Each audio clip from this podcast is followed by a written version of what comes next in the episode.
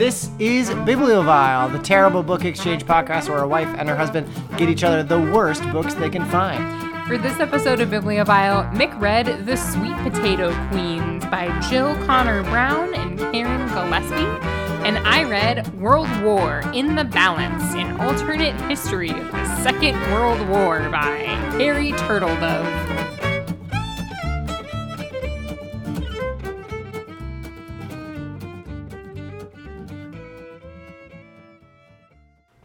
Welcome to Bibliophile, the terrible book exchange podcast. My name is Mick Dickinson. And I'm Susan Dickinson. And we are back again with two books for you. We got them from the library. We read them despite our best efforts, and we are here to tell you all about them. I mean, technically, when we went to the library, we got four books because we got our alert. books all ready for next time because we're trying to get some last episodes in before baby day. That's right. We're tr- B Day, they call it. Mm-hmm. Yeah.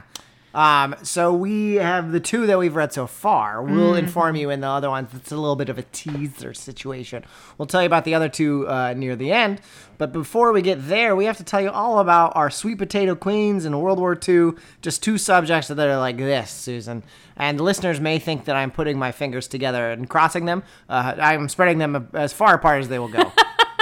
Yeah, these books, I I don't know if I can say this for sure without thinking back through all of the pairs we've done, but these might be the two books that are farthest apart from each other in terms of genre and content and general vibe. Um, I'm gonna go back to uh, not even episode number one, but experience number one before we even record a podcast because uh, I got you choosers of the slain, and you got me how to marry a duke. Yeah, those are pretty far apart too. Yeah. I think this might be a pretty close rival though. Uh, that's pretty up there. But Yeah. I, for my part, read the Sweet Potato Queens. And Sue, can you explain what was going through your mind when you picked the Sweet Potato Queens? I was so thrilled when I found this book because looking at it, it seems like it should be absolutely terrible. It's called the Sweet Potato Queens, first of all. It's got a woman in uh, stockings and an emerald green dress with some fake jewelry. And she has a gigantic, like almost the length of her hemline, uh, ribbon, red ribbon that says first big ass novel. Yeah, I don't know if she's supposed to be wearing that or not, but And like looking at the inside, it takes place in Jackson, Mississippi, about a group of high school classmates. Uh, their daily routine is paced like a shuffle through the local red dirt until the arrival of a red-headed newcomer banishes monotony forever. With her luxurious mane and voluptuous figure, Tammy Myers aspires to join the Silver Spooners who make things happen in their lives. Th- this should have been terrible. Yeah, when I was reading that and the back, I just had, I just, I did not know what the hell this book was gonna be. I didn't either because none of that really means anything. I understand that it takes place in the South. Yeah, That's about all I got from the weird description. It's Uh, called the Sweet Potato Queens. yeah. And then this lady Jill Conner Browne is apparently like a real person that was sort of writing a semi-fictionalized. Sorry for yawning directly into the microphone. That was sort of uh, writing a semi-fictionalized account of her life. Uh, because the other reason I thought it was gonna suck, and there is a spoiler right there. is that there is a parenthetical or a subtitle, I don't know which, uh, on the front that says stuff we didn't actually do but could have and may yet. And so I, that's just too many words. There's just so much happening on the cover of this book. Yeah. I thought I had found like a complete slam dunk. I thought this was going to be Meg Cabot level. Mick is going to hate this.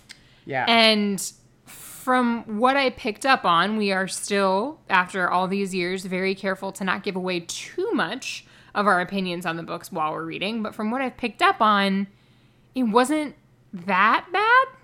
No, it was good. Uh, I want to read. so the, annoying. I want to read the acknowledgments real quick because my first note is I do not understand the summary at all. My second note is the acknowledgments, and this had me very worried. First of all, you caps must know that this entire book is completely made up. Not a word of it is true, and none of the characters exist in real life. M dash, except for a couple of um.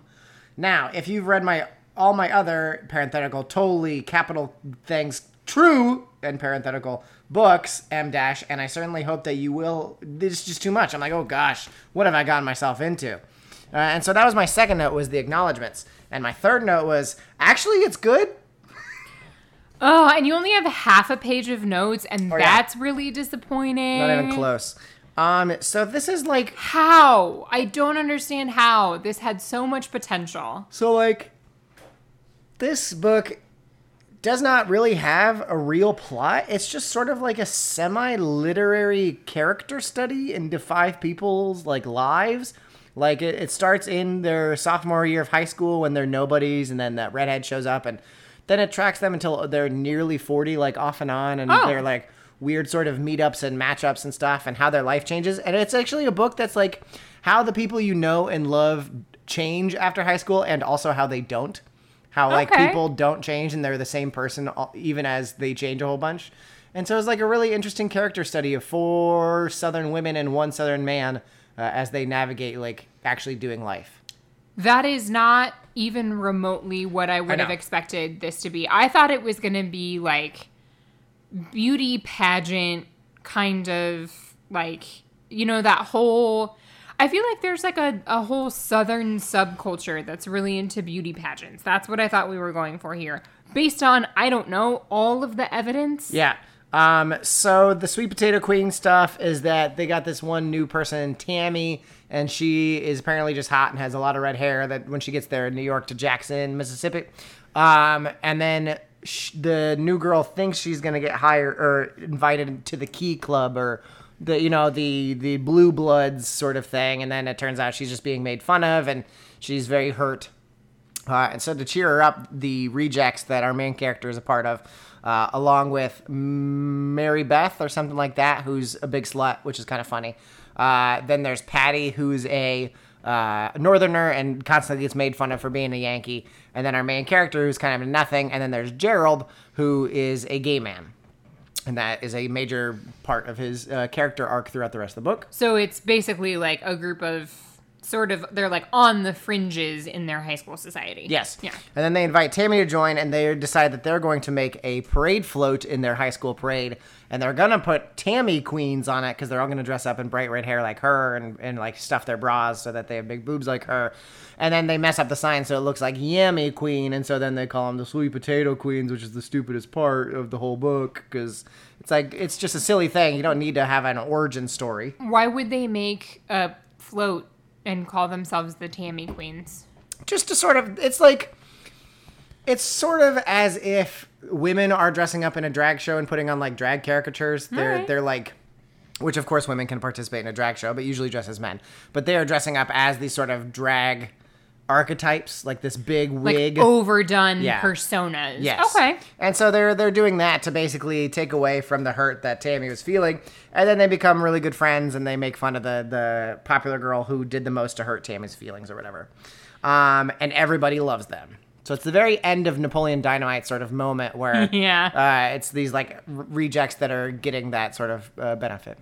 So as they grow up, are there like continued interactions with the popular girls? Like, did Once the popular girls get their comeuppance, or is it just sort of like we're all kind of living our lives? Uh, it's mostly they're all living our lives. They the popular girls do come up because there are very like well written, strong, characterized characters. Not as in that they're strong. Specifically, some of them are quite weak actually, and like they're realish people that go through realish stuff. And so, for example, Tammy for the rest of her life is constantly fighting to be part of like the the in group, the society or whatnot, and and struggles to be satisfied with where she is. So as we go through the rest of the world, the their lives, they meet up and de- unconnect and meet up and disconnect. And some people, one of them gets really famous, and the other one, you know, moves away. And the only real consistent is that uh, all of them are always cheating. Like everybody who's married is uh, cheating on each other and getting divorced. Oh, God. So it's kind of a downer. But at the same time, I don't think it's quite realistic either that out of these five people, like all of them had a marriage where they cheated on each other or whatever. But it, it, they're not supposed to be perfect because then the book would end and there's no more character growth to be had or whatever. Yeah, I suppose. So then they they like go through life and it's it's sort of broken up into moments and each one of the moments kind of focuses on a different one of the the queens. Uh, sometimes uh, Tammy gets the most of it.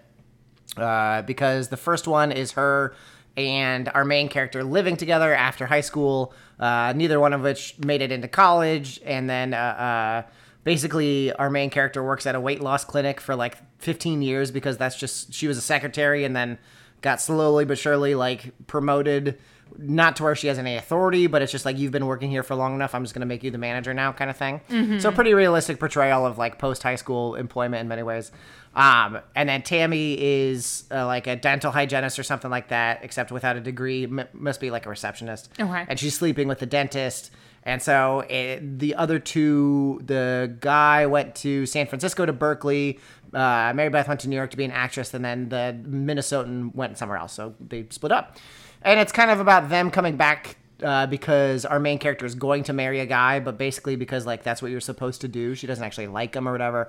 And so it's kind of about her realizing that she doesn't actually want to marry this guy. It's just sort of, oh wait, I just thought I was supposed to. Inertia. Yeah. Yeah, and then uh, Tammy sort of getting dumped by the the dentist that she had been promised that she'd be like a real wife now because it's a rich doctor type thing. So that's her character, and then on and on and on, and then uh, Gerald. The only complaint I had is it's very good in that people been fucking like it talks about them fucking and. The, but at the same time, it is still like the 60s and early 70s.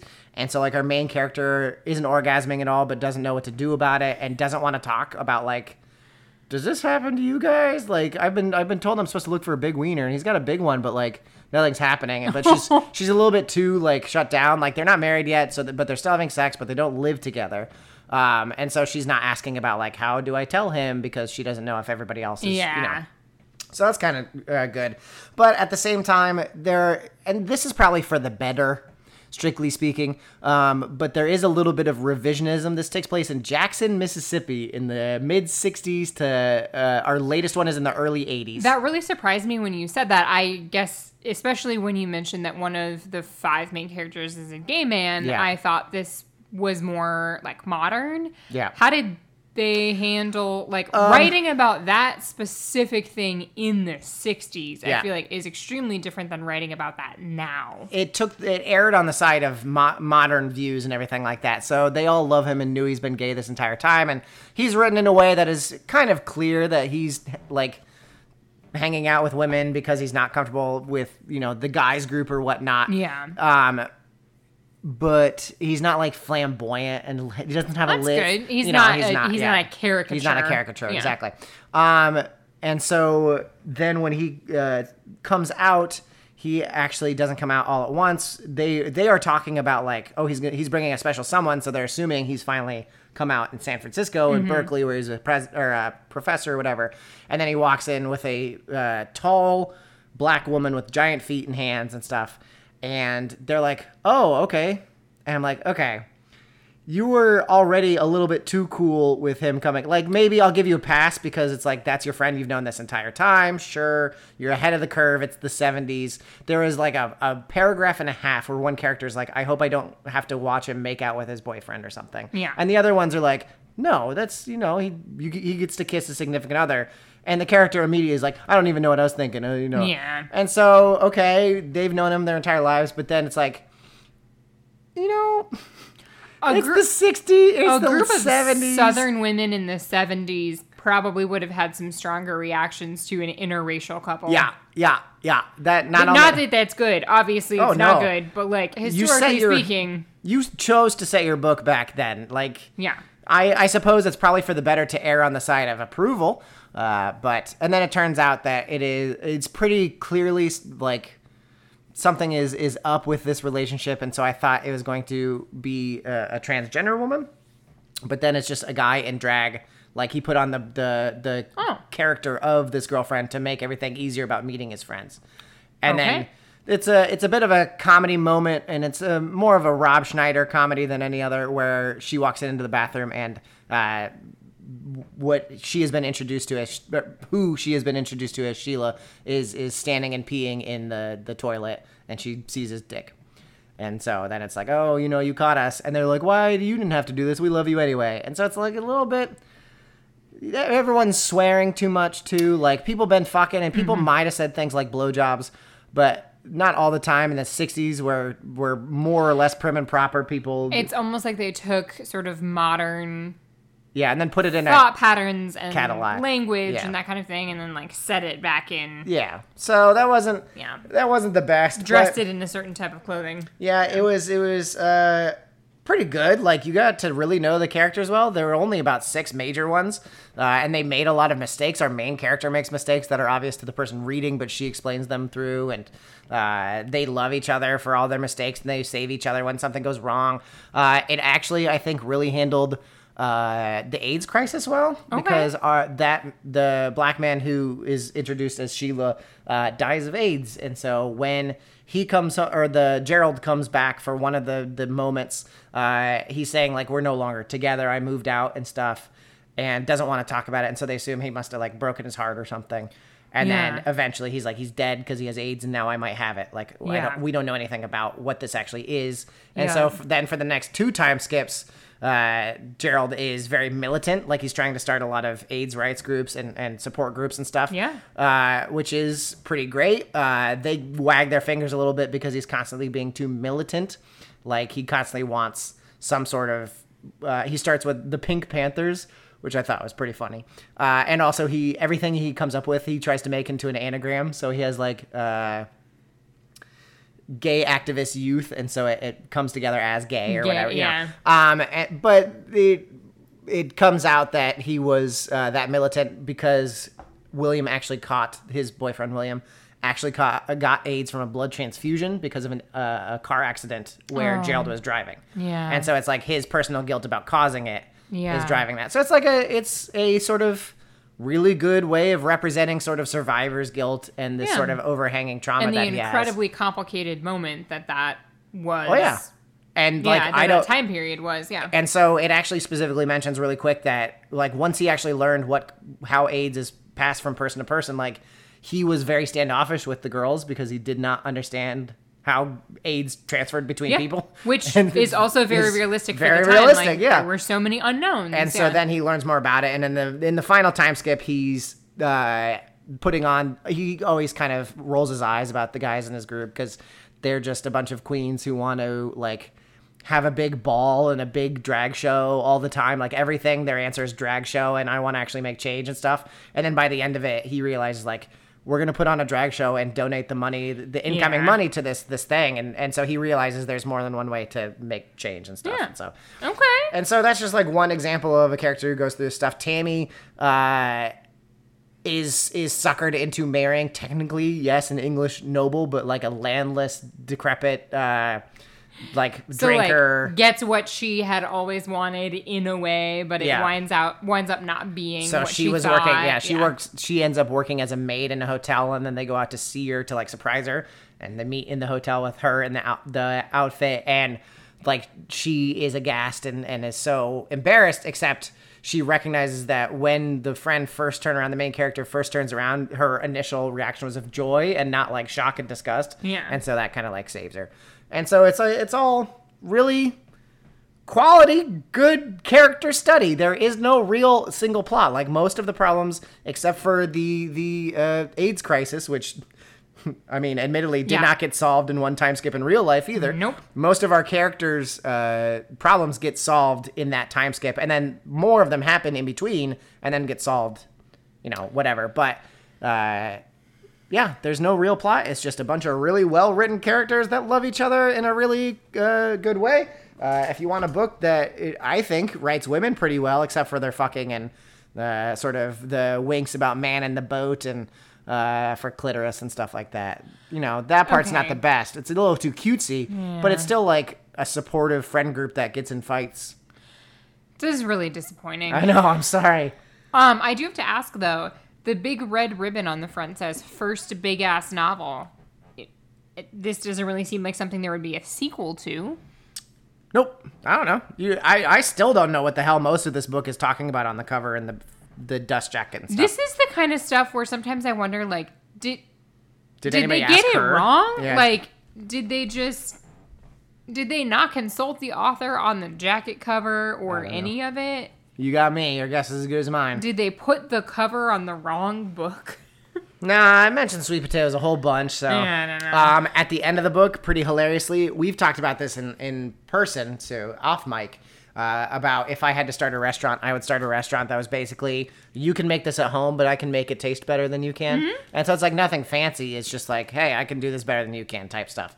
And their idea for a restaurant after uh, Mary Beth's uh, father dies which uh, helps her to resolve a lot of distance because she starts going through stuff and all this sort of stuff.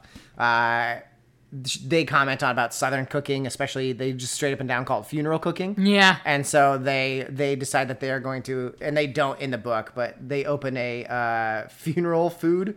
Uh, I want to see what they called it because it was a, it was pretty funny. The name of the the restaurant, uh, the Rest in Peace or something like that. Oh, jeez. Um, and so they're gonna start a restaurant that serves nothing but funeral food, All right, that's actually funny. and it ends with a recipe book for funeral food. this is so disappointing Yeah. that that was supposed to be a bibliophile slam dunk. I'm losing my touch. Nah, you've gotten me a couple good times in the recent history. Well, All right, tell me about if the Nazis weren't actually the bad guys. Okay, so this is n- mm, okay. It's not that the Nazis aren't actually the bad guys. It's that someone else is worse, and the thing that's worse is aliens. Classic. The actual like fundamentals of writing in this book are not terrible. Like it is readable. There, there I do not have like paragraphs that I'm going to read to demonstrate how terrible the writing style is. It's just the story is just batshit. Nice. Perfect. Um, Dickinson wins again. Oh my god. So, first of all, it is the kind of book where we get to follow about a dozen different plot lines and settings, and each of these settings has multiple different characters. There's just an awful lot to keep track of. We jump around quite a bit. There's probably a dozen storylines that we're following here. Um, and so that gets a little bit complicated. Several of those storylines fracture. And so we start off by following a baseball team in central Illinois. Um, but then The some of them sticks. get picked up by the aliens, and some of them wind up in the army. And so, like, even that story splinters. Splits and- the party. yeah, exactly. And so we wind up by the end having probably 16, maybe 17 different storylines that we're Ah. following. Much like my big tweet, too many characters. Too many characters. Um so we start out early in World War II and at the very beginning everything is fairly accurate in terms of like what's happening in the world. Um, we focus most of our attention, as I would say history does, on um, Europe, like the Nazis. We have a couple storylines of uh, there's what, a, What a- year is it? What is currently happening? Is it like oh, it's like 19 pre D Day? third yeah 1939 So the war had just started. yes very beginning of the war Oh. Um So France is still an independent country. ooh maybe it was a little bit later because france just it was just occupied so would that have been 41 That would have been yeah. No, it would have been forty. 40 okay so 1940 um, some of our main characters include uh, there is a man a jewish man who's living in a jewish ghetto in warsaw uh, yeah Yikes. rough and then there is let's see who else do we have um, a group of germans that are invading russia and the russians that are being invaded Two. and um, we have a Russian female Russian pilot who is basically a spy. We've got some stuff going on um, in Can the ask you a Pacific. Well, I hope so. Can I ask you a question? Yeah. And you might not know the answer to this. Why every single time, if there's representations of multiple countries in World War II, do they always pick the Soviets to have a lady? And she's always some sort of spy. Because I, I think there's like a. I don't know. I think whatever that is was what resulted in um, Scarlett Johansson's character in Black the Marvel Widow. universe. Yeah, it's like it, there's something sexy about a female Russian spy. I guess. Well, yeah, I don't, don't think it, it started with Black Widow, No, it didn't. I, I said that it resulted in Black Widow. I suppose. And so the Soviet Union was one of the rare countries that allowed women to fight on the front lines and pilot tanks and battle and planes and stuff. One of our other storylines is a physicist from uh, Sweden, Norway, and he is at the University of Chicago working on the bomb. Ah, I thought you were gonna say like a new economics program to really just take it to those poor people. Knowing the University of Chicago, that was that was a big chance. Yeah, no, blowing people up instead. Um, but very quickly, The two things the University of Chicago's good at. you know it, baby.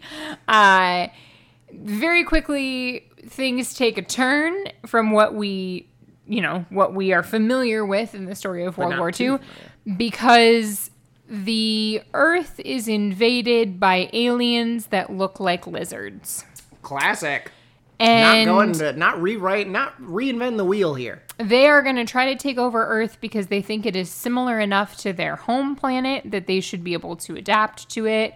They think that Earth is going to be really easy to take over because they had sent probes that, um, like, basically took snapshots and and figured out what was going on on Earth. And by the time the probes got back, they were like, "Oh, if this is what's happening on Earth, they're going to be really easy to take over." Because it was like cavemen in loincloths and they had just discovered fire um, because time works very differently for these aliens and their technological progress has been a lot slower so like Yeah. well it's going to take them They're- millennia to so- get to like you know any type of usable weapon Yeah. So you're saying that the human race is on, let's call it just regular time. Yeah. And then the alien race is on Lord of the Rings time. Exactly. Where like tens of thousands of years later, they're like, I don't know, a bigger catapult. Yep, 100%. That is exactly true.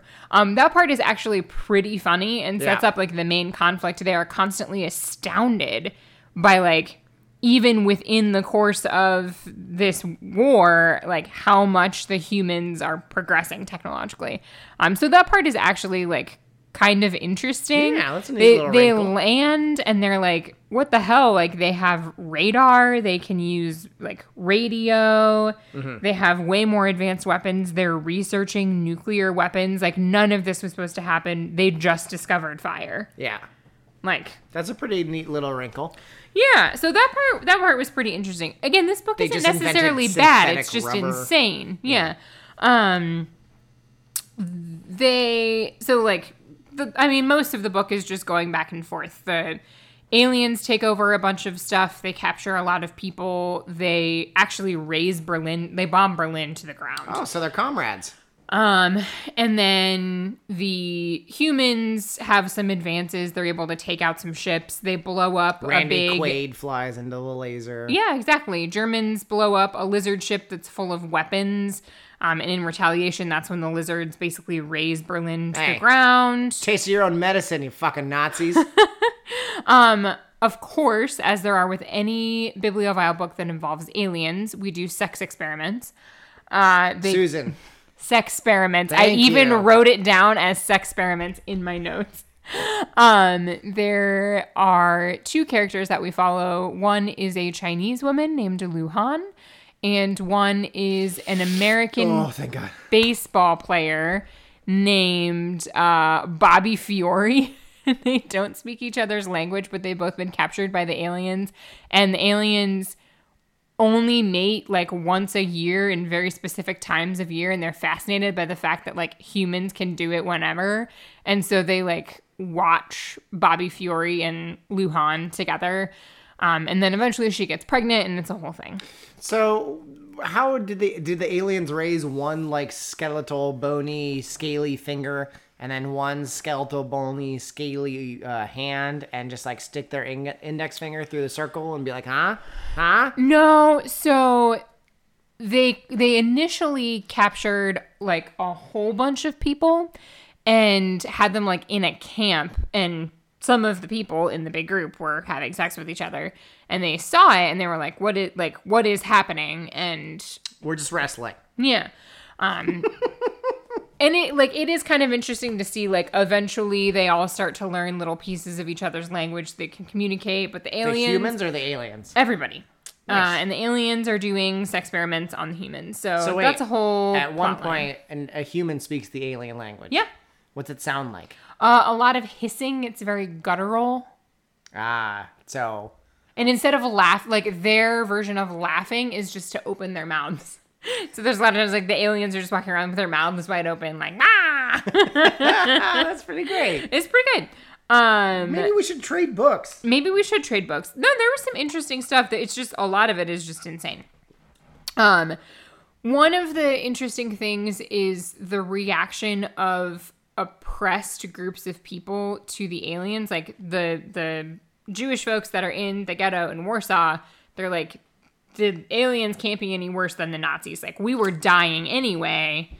Let's take like let's take a risk and side with the aliens at first. And then they realized that like that was not going to be any better. Yeah. And so they then like turned on the aliens and other things happened from there, but it's just like they're Seems they're like a commentary on the Soviets, if you ask me. so they're they're they're like conversations with each other about like what do we do and who do we side with? And is there any possibility that like our group of people is going to make make it out of any of this alive? Like is there a right choice or Yeah. are we gonna die either way? I think that's a pretty fair, It- interesting. little- absolutely. No I, I I think it's fair. Um they talked about like uh why should we do anything for the nazis? They murder us for no better reason than that we're jews. This makes them better than the lizards who would murder us for no better reason than that we're people um, remember berlin in an instant as much suffering as the germans took three years to give us they deserve it god made the germans as a scourge for us and god made made the lizards as a scourge for the germans so like these conversations like Huh. The classic bring in the gorillas to kill the lizards.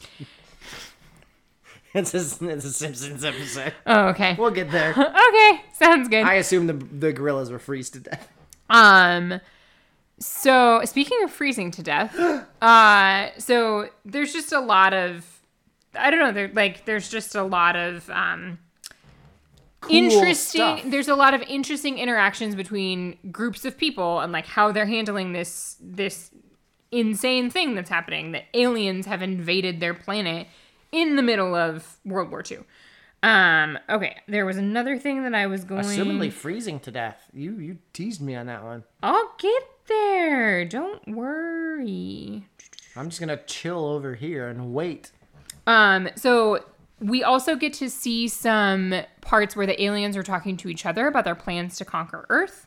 Uh, on the hologram, portions of the planet's land area changed color from their natural greens and browns to a bright golden hue. The southern half of the smaller continental mass, so I'm assuming that is South America, uh, much of the southwestern part of the main continental mass, which I assume to be the continent of Africa. Oh. Um, the natives in these areas, while not as primitive as previously available data led us to believe, have been unable to offer resistance much above the nuisance level. The global south. Uh huh. Um, much of this territory strikes me as being that on this planet least worth having.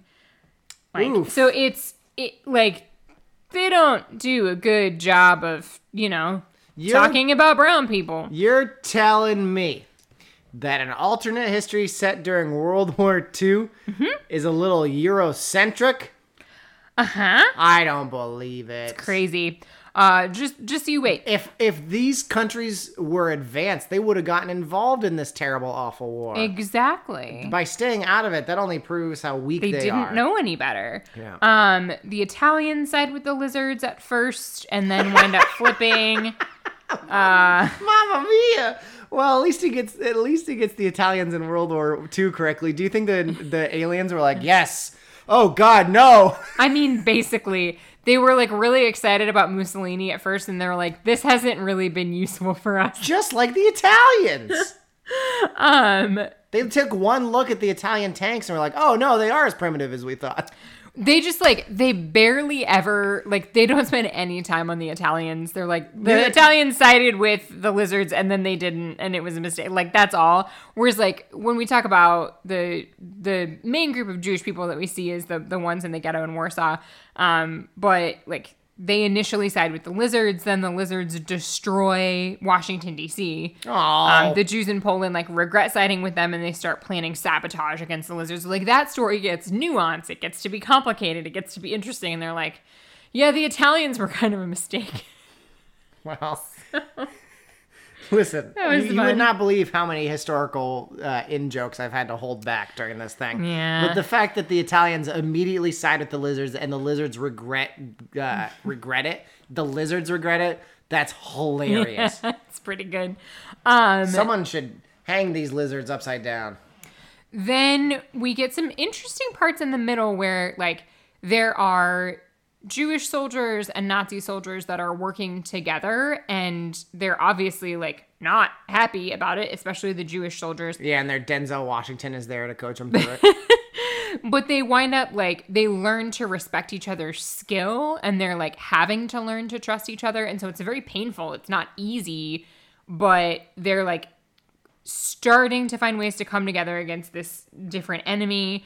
Um and it's it it definitely doesn't like wash away all of the other things and be like oh we're friends now and we're on the same side. Like it it lets it be very complicated but there's a very grudging respect of like well i'm glad you're on my side against the aliens i guess. Um, and then there's also like you know all these different cultural clashes. So like Liu Han and Bobby Fiore start to fall in love. Like they're learning each other's languages they're spending all this time together they start to fall for each other uh, one thing well, then it was all worth it. that i thought was really well no and it doesn't make it seem like it was all worth Oh it. no, I was making a joke. I know that that's not what It's you're just even trying like- to lead into. oh, you know, interesting things happen when different groups of people are thrown together in weird circumstances. One thing that I thought was actually very funny is that ginger, like the spice, Hmm. is a, a an incredibly addictive substance. It's a drug for the aliens. Hmm. And they've like basically find this out accidentally and then a bunch of then- humans work together to sabotage the lizards by getting them addicted to ginger. I bet it's the British. No. What has India been good for except Oh, for not God. monopolizing the drug trade, drug traffic to win geopolitics? The British Raj It's starts actually- cranking out ginger. It's actually a group of um, Chinese folks that have been captured by the lizards. But so they like established this drug trade to like take down the lizards. Um, so like that was actually pretty funny. Uh, at one point, Then a couple our- lizard sailors are killed, and they ref- or brought in for murder, and then the, the the lizards refuse to let them go on trial in on Earth. Mick, did you recently read a lot about the East India Trading Company? Yeah. um, at one point we go to Berchtesgaden, Hey, which is where we honeymooned. there. Yeah. Uh, it is the Hitler's on vacation, and we are like, ooh, yeah. basically. Um, the female Russian pilot spy uh, goes to bring some like Russian diplomats, including Molotov, uh, whose name I recognize because we recently watched The Death of Stalin. Also because the on fire glass bottle. Well, yeah, but like we also recently watched The Death of Stalin. Um, she Molotov's brings Molotov and some other Russian diplomats and political figures to Berchtesgaden to Obersalzberg to meet with Hitler. So I'm like, hey, we've been there. Kind of a weird place to honeymoon when you think about it. Um, Yeah, if it wasn't fucking gorgeous. Oh no, it's beautiful. I just- we I went for the hiking. Don't worry. I sometimes get a little bit uh, uh, defensive because there's one who, admittedly, asshole uh, representative who went there and is like, "Can't." I love that I got to come here, and I'm like, "Oh, we went there because it's gorgeous and it's full yeah, of it's, this- in the Bavarian Alps. yeah. Come on, don't ruin this for the rest of us." Yeah. Um. Let's see.